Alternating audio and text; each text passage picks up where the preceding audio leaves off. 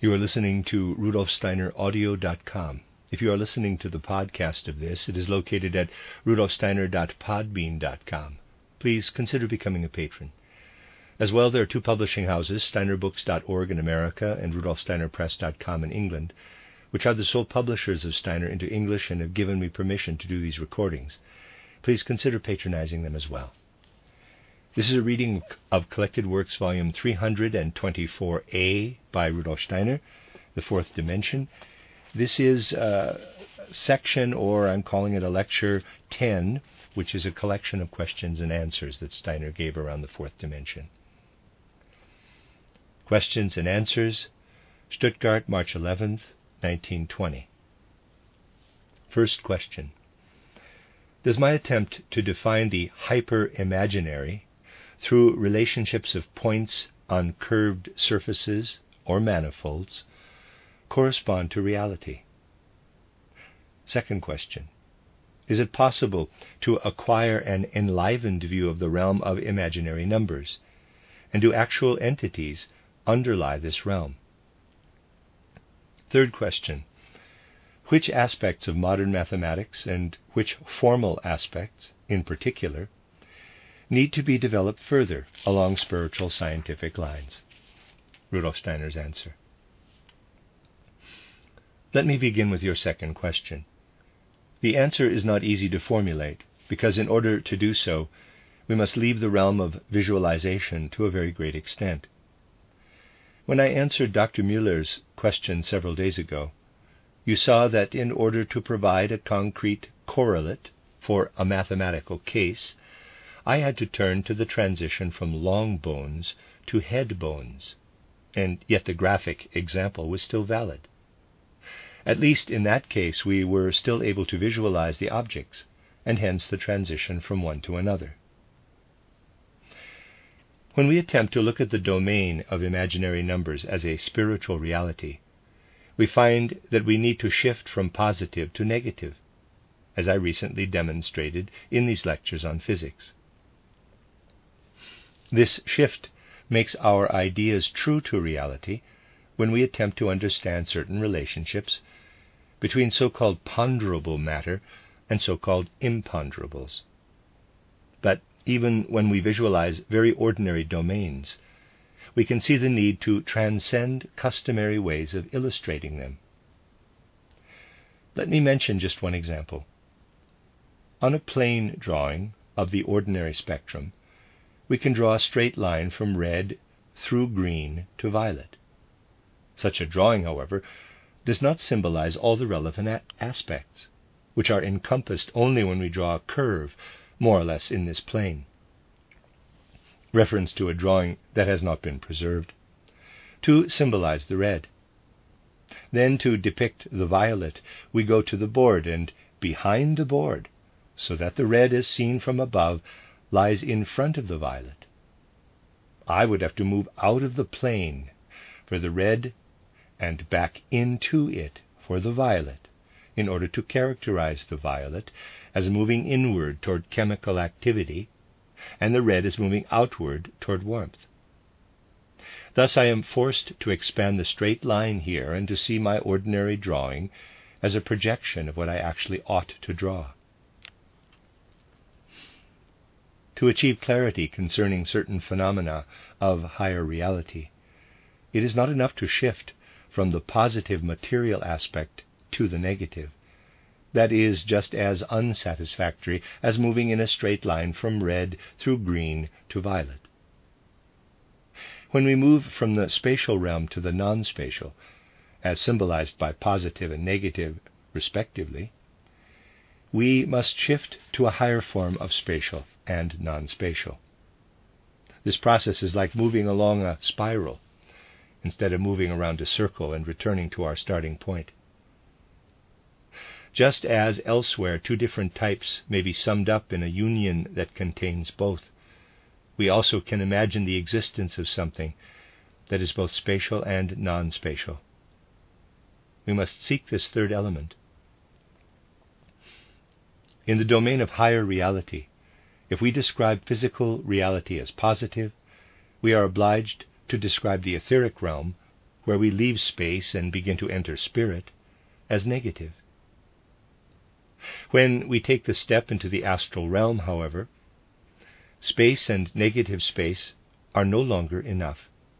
We must turn to a third element that relates to positive and negative space in exactly the same way that imaginary numbers relate to positive and negative numbers in formal mathematics.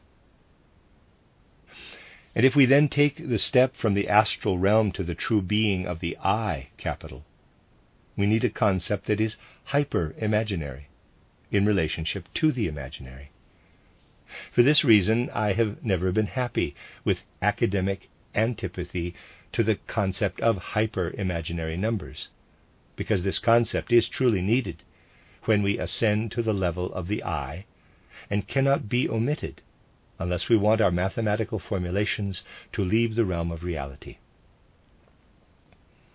This issue is simply how to use the concept correctly in purely formal mathematics.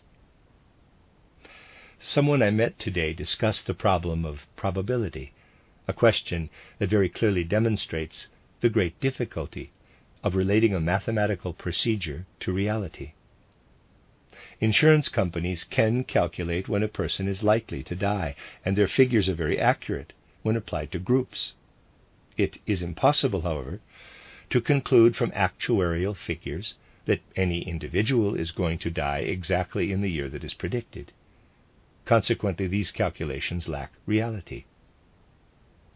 The results of calculations are often correct in a formal respect, yet do not correspond to reality. We also might have to rectify the formal aspects of mathematics in some instances to accord with such results of hyper empirical reality.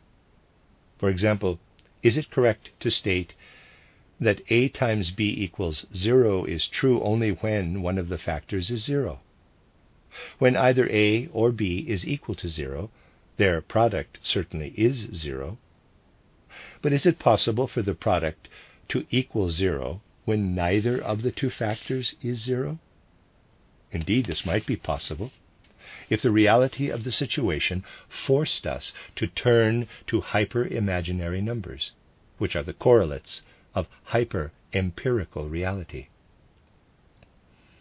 We must indeed attempt to clarify the relationship of real to imaginary numbers and the relationship of hyper imaginary numbers to imaginary and real numbers. But we also may have to modify the rules governing calculations. With regard to your first question, in the human being we can distinguish only what lies above a certain level and below a certain level. I explain this to almost everyone I think will be able to understand it. To anyone who looks at the wooden sculpture in Dornach of Christ in the center as the representative of humanity, with Ahriman and Lucifer on either side, I explain that we truly must imagine the human beings we encounter as existing in a state of balance. On one side is the supra-sensible, on the other the sub-sensible. Each human being always represents only the state of balance between the supersensible and the subsensible. Of course, the human being is a microcosm of sorts, and as such is related to the macrocosm. Therefore, we must be able to express the connection between each detail of the human being and a corresponding phenomenon in the macrocosm. Let me illustrate it like this. If this is the plane of balance, reference to a drawing that has not been preserved, and I imagine the subsensible element in the human being as a closed curve, and the suprasensible element, or what human beings have in their consciousness, as an open curve, the resulting form is knotted below and opens outward above. This also represents how the human being is incorporated into the macrocosm. This lower knob like area pulls us out of the macrocosm, while the open curve of this upper surface incorporates us into the macrocosm. Here is the approximate location of freely willed human decisions. Above the level of free will, human forces are allowed to move out into the macrocosm. everything below this level encloses macrocosmic forces so that we can assume a specific form. Within the plane figures formed by this curve, let's note a series of data that I will call X, representing the cosmic thoughts that we can survey. Here we have the cosmic forces that can be surveyed, and here the cosmic movements. If I formulate a function involving these numbers up here, the result corresponds to what is down here in the human being. We need a function of factors x, y, and z. When I attempt to find numbers that express this relationship, however, I cannot find them in the domain of the number system that is available on this plane. In order to connect the supersensible and the subsensible human being, I must resort to equations containing numbers that belong to systems lying on curved surfaces. These surfaces can be more precisely defined as the surfaces lying on paraboloids of revolution. Surfaces that emerge when cones rotate in such a way that each rotating point constantly changes speed. There are also more complicated rotational paraboloids whose points, instead of maintaining fixed relationships among each other, are able to change within the limits of certain laws. Thus, the surfaces that serve my purpose are enlivened rotational paraboloids. The relationship I am describing is extremely difficult. To date, certain individuals have imagined it, and the need for it has been discovered but formal calculations will become possible only once esoteric or spiritual science is able to collaborate with mathematics.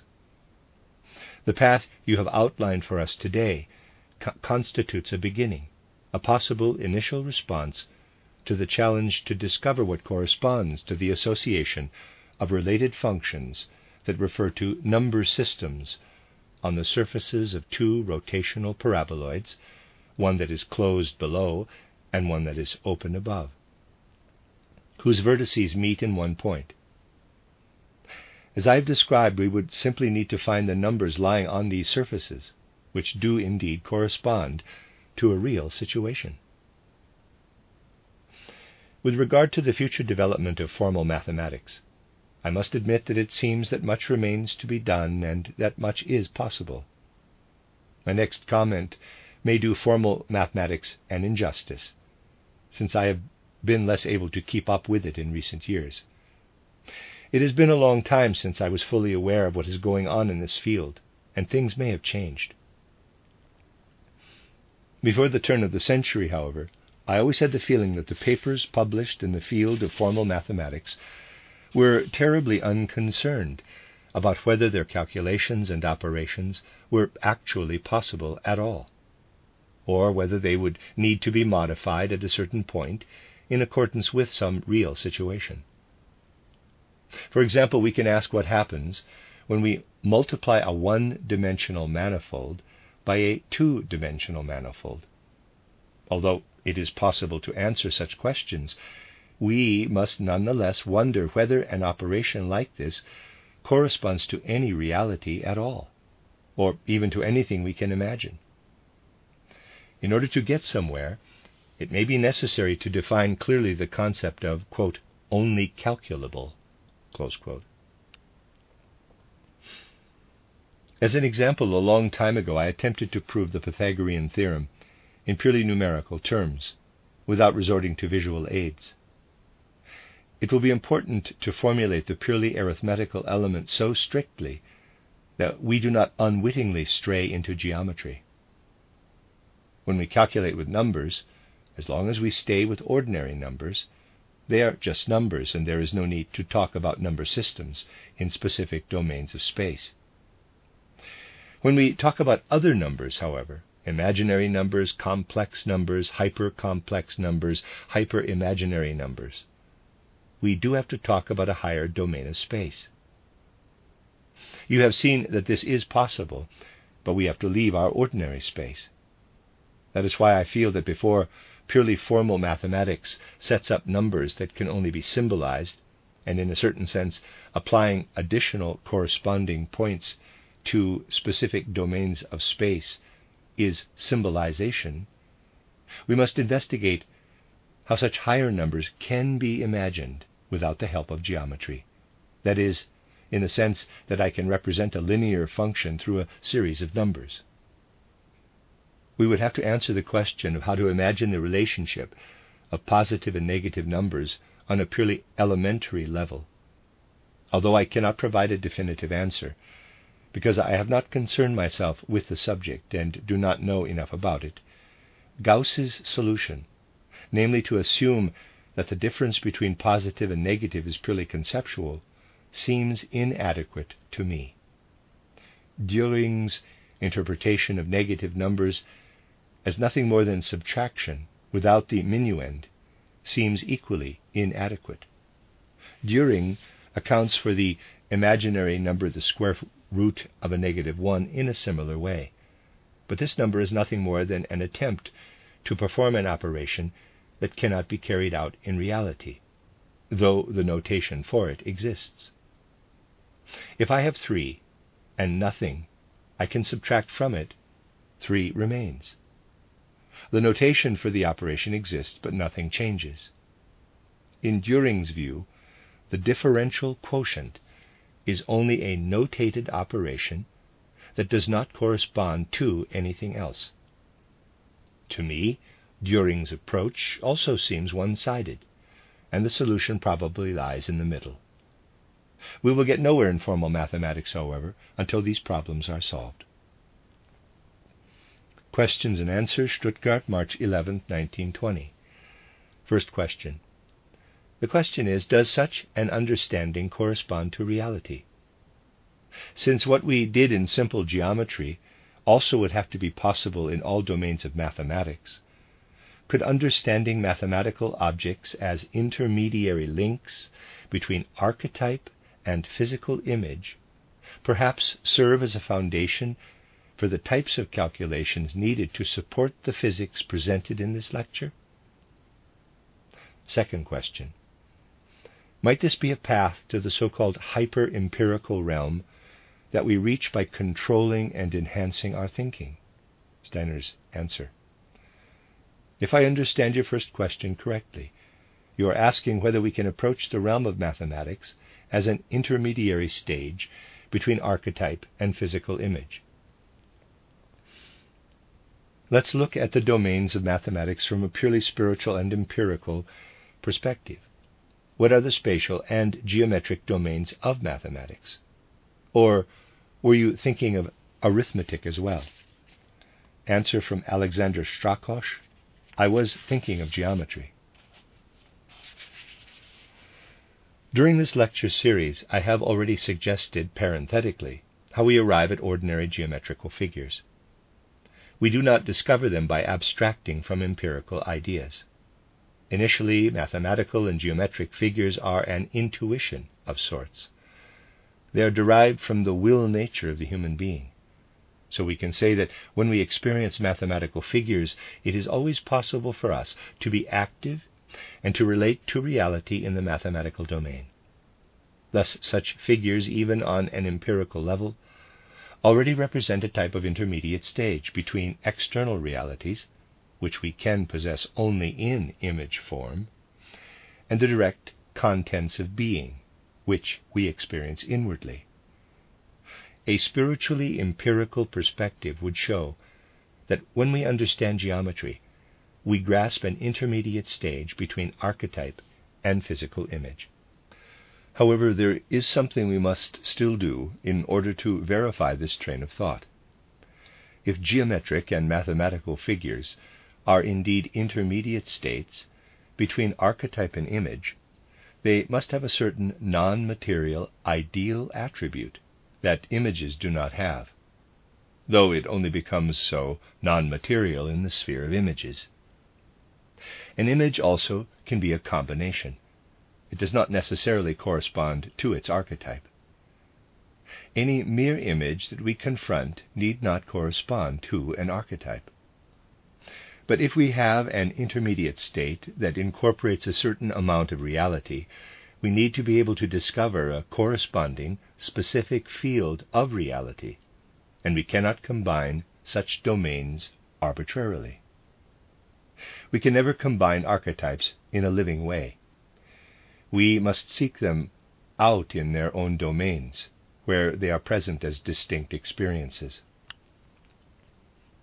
Thus, in order to grasp this middle domain in the right way, what you call the domain of the perceived lawfulness of mathematical objects, we also must understand its construction as an intermediate state between absolute fixed archetypes and a boundless number of images.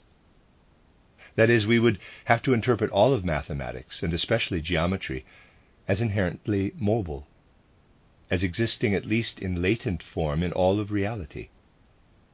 For example, we could not imagine a triangle as immobile, but would have to visualize the full scope of the concept. What is a triangle? A triangle is an area bounded by straight lines, and the sum of its angles is 180 degrees. We would have to imagine the lengths of its three sides as being infinitely variable, and our definition would yield an infinite number of triangles, or a triangle in flux. This way of looking at things would result in a fluid geometry. We would have to be able to prove that this fluid geometry has some significance for the natural kingdom, that it corresponds to an aspect of the law of crystallization, for example. So the answer to your question is yes. This view is indeed based on an idea that corresponds to reality but a great deal remains to be done to make the entire concept clear. I must still touch on another subject that plays into all this. You see, in recent times, people have made a habit of taking refuge in higher dimensions when they want to enter higher domains of reality. That was not always the case in the formalism that formed the basis of our conceptions of the occult. In earlier times, people said that while we must conceive of ordinary physical figures as three dimensional, figures belonging to astral space must be seen in the context of a two dimensional plane. Note that I am now talking about the spheres or planes of existence, and therefore the term astral is used in a sense different from the one I used when talking with Mr. Blumel and describing the steps between the physical body and the I capital. We must imagine the next level, the Rupa plane, as one dimensional in scope, and when we imagine the Arupa plane, we arrive at a point. In this way, we can say that as we move toward more spiritual ideas, the number of dimensions must decrease rather than increase. We are subject to this phenomenon when we move from above to below as we do, for example, when we attempt the following train of thought. We can distinguish quite well among spirit, soul, and body. But what is the spiritual element in a human being walking around on earth? We must say that this spiritual element is present in an extremely filtered form. We humans owe our abstract thinking to the spirit. It is the spiritual element in us. On its own, it tends to perceive only sense perceptible objects and events. But the means of perceiving is spiritual. When we trace the spirituality of thinking down into the bodily element, we find that it has an expression in the human physical body, while the more comprehensive spiritual element has no such expression. Crudely speaking, one third of the spiritual world in which we humans take part has an expression in the physical human body. Moving on to the soul, two thirds of the spiritual world in which humans take part achieve expression in the physical human body. And when we move on to the physical body, three thirds has achieved expression. As we move from above to below, we must imagine that in the progression from the archetype to its image. The archetype easily leaves aspects of its being behind, and this phenomenon provides the essential characteristic of our physical aspect. In contrast, as we move upward, we discover new elements that have not been incorporated into the image. As we move downward, however, what we encounter is not merely an image, reality plays into it. It is not true that at night, when the physical and ether bodies are lying in bed, the astral body and I simply pull out of the body and leave it empty. Higher forces enter the physical and ether bodies and enliven them, while the astral body and I are gone. Similarly, an image contains elements that do not originate only in its archetype. These elements enter when the image becomes an image, when it belongs to the entity. Then the interesting question arises how does a merely imaginatively combined image become a real image? That is when the other subject I mentioned enters in. Let me still comment that when we consider two dimensions, our initial train of thought leads directly to a second that can illuminate the first. All two dimensional figures can be drawn in two dimensions, but figures that occupy three dimensional space cannot. Suppose, however, that I begin to sketch a picture using colors instead of drawing in perspective or the like. That is, I copy colors. I supply images of colors. Anyone will admit that I am then incorporating space directly into the plane to form the image. At this point, I may ask Does what expresses color in this image lie in any of the three dimensions of space? Is it possible to use colors to suggest something that can replace the three dimensions? Once we have an overview of the element of color, we can arrange colors in a specific way that creates an image of three dimensionality in two dimensions. Anyone can see that all blues tend to recede, while reds and yellows advance. Thus, simply by supplying color, we express three dimensions.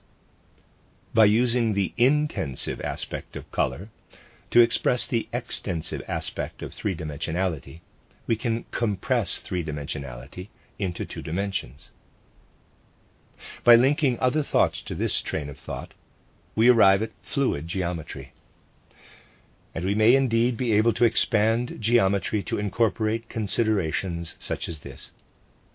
In mathematics, we can construct congruent triangles A and B.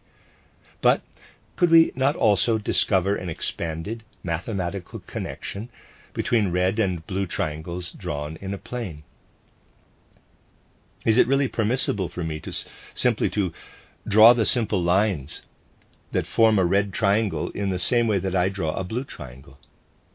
Would I not have to state expressly that when I draw a red triangle and a blue one in the same plane, the red one would have to be small just because it is to represent red, while the blue one would have to be large simply because it is blue? Now the question arises is it possible to incorporate an intensity factor into our geometry so that we can perform calculations with intensities? This would reveal the full significance of how our right and left eyes work together. Stereoscopic vision depends on both eyes working together. In the domain of optics, this phenomenon is the same as grasping my left hand with the right. A being that could never touch one part of its body with another would be physically incapable of conceiving of the I capital. This conception depends on being able to touch one part of my being with another. I can experience myself as an I in space only because of a phenomenon that is slightly hidden by ordinary empiricism, namely the fact that my right and left vision crosses. This fact, though it does not encompass the reality of the I, allow, capital, allows us to form a correct conception of the I. Now, imagine how our physical ability to conceive of the I would be affected if our eyes were strongly asymmetrical instead of more or less symmetrical. What if your left eye, for example, was significantly smaller than the right, making your left and right stereoscopic images very different? Your left eye would produce a smaller image that it would constantly attempt to enlarge, while your right eye would have to attempt the opposite, namely to reduce the size of its image. These efforts would add an enlivened form of vision to your static stereoscopic vision. Real enlivened vision, however, must be achieved as soon as you even begin to approach imaginative perception. This perception results from constantly having to adapt asymmetrical elements to each other. The central figure in the Dornach sculpture had to be depicted as strongly asymmetrical in order to show that it is ascending to the spirit. It also suggests that every aspect of the human being, for example, our stereoscopic vision, is basically a state of balance constantly deviates toward one or the other pole. We are human because we must continually create a state of balance between above and below, forward and back, and left and right. Questions and Answers, Dornach, March 30th, 1920. Question How will anthroposophy affect the further evolution of chemistry? Steiner's answer Assuming that we undertake the type of phenomenology described by Dr. Kolisko, this question is so all encompassing that the answer can only be hinted at. First and foremost, we must realize that we would have to develop an appropriate phenomenology. Phenomenology is not simply an arbitrary assemblage of phenomena or experimental results. Real phenomenology is a systematization of phenomena, such as that attempted by Goethe in his theory of color. It derives the complicated from the simple, leading back to the foundations where the basic elements of phenomena appear. Of course, I am quite aware that some truly intelligent people will argue that a sophisticated presentation of the connection between qualitative phenomena and archetypal phenomena is not comparable to the way in which complicated geometric relationships are mathematically derived from axioms. This is because geometric relationships are systematized on the basis of intrinsic structure. We experience the further development of mathematics from these axioms as an inherently necessary continuation of the mathematical process, while, on the other hand, we must depend on observing a physical state of affairs when we systematize phenomena and archetypal phenomena. This argument, though it enjoys widespread support, is not valid and is simply the result of an incorrect epistemology, specifically a confused mingling of the concept of experience with other concepts. This confusion results in part from failure to consider that human subjects shape their own experience. It is impossible to develop a concept of experience without imagining the connection of an object to a human subject. Suppose I confront a Goethean archetypal image. When I make it more complicated, the result is a derivative phenomenon, and I seem to depend on outer experience to support my conclusion. Is there any difference in principle between this subject object relationship and what happens when I demonstrate mathematically that the sum of the three angles in a triangle is 180 degrees, or when I prove the Pythagorean theorem empirically? Is there really any difference?